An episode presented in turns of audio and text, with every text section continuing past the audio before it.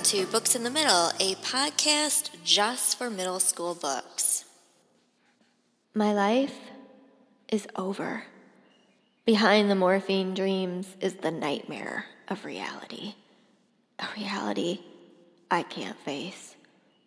I cry myself back to sleep, wishing, pleading, praying that I'll wake up from this, but the same nightmare always awaits me.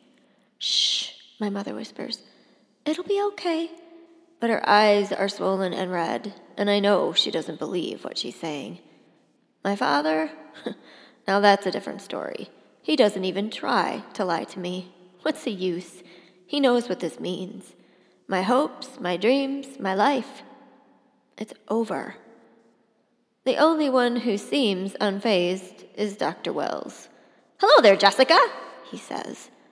I don't know if it's day or night. The second day or the first? How are you feeling? I just stare at him. What am I supposed to say? Fine? He inspects my chart. So let's have a look, shall we? He pulls the covers off my lap, and I find myself face to face with the truth. My right leg has no foot, no ankle, no shin. It's just my thigh, my knee, and a stump wrapped in a mountain of gauze. My eyes flood with tears as Dr. Wells removes the bandages and inspects his handiwork. I turn away, only to see my mother fighting back tears of her own.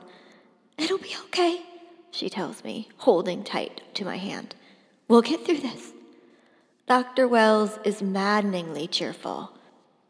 This looks excellent, Jessica. Nice vascular flow, good color. You're already healing beautifully.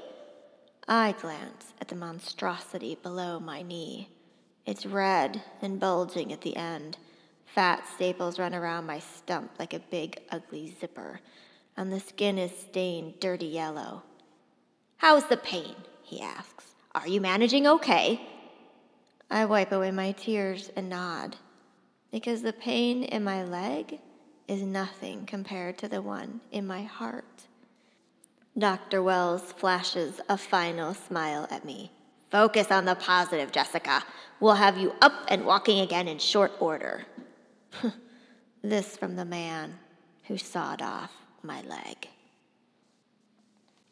Jessica had big dreams, big dreams that involved two working legs. After all, she's just done incredibly well in one of the biggest track meets of her life. But on the school bus ride home from that track meet, the bus gets into an accident, and Jessica finds herself missing part of one of her legs. And with it, she believes her dream of running. The Running Dream by Wendelin Van Draanen.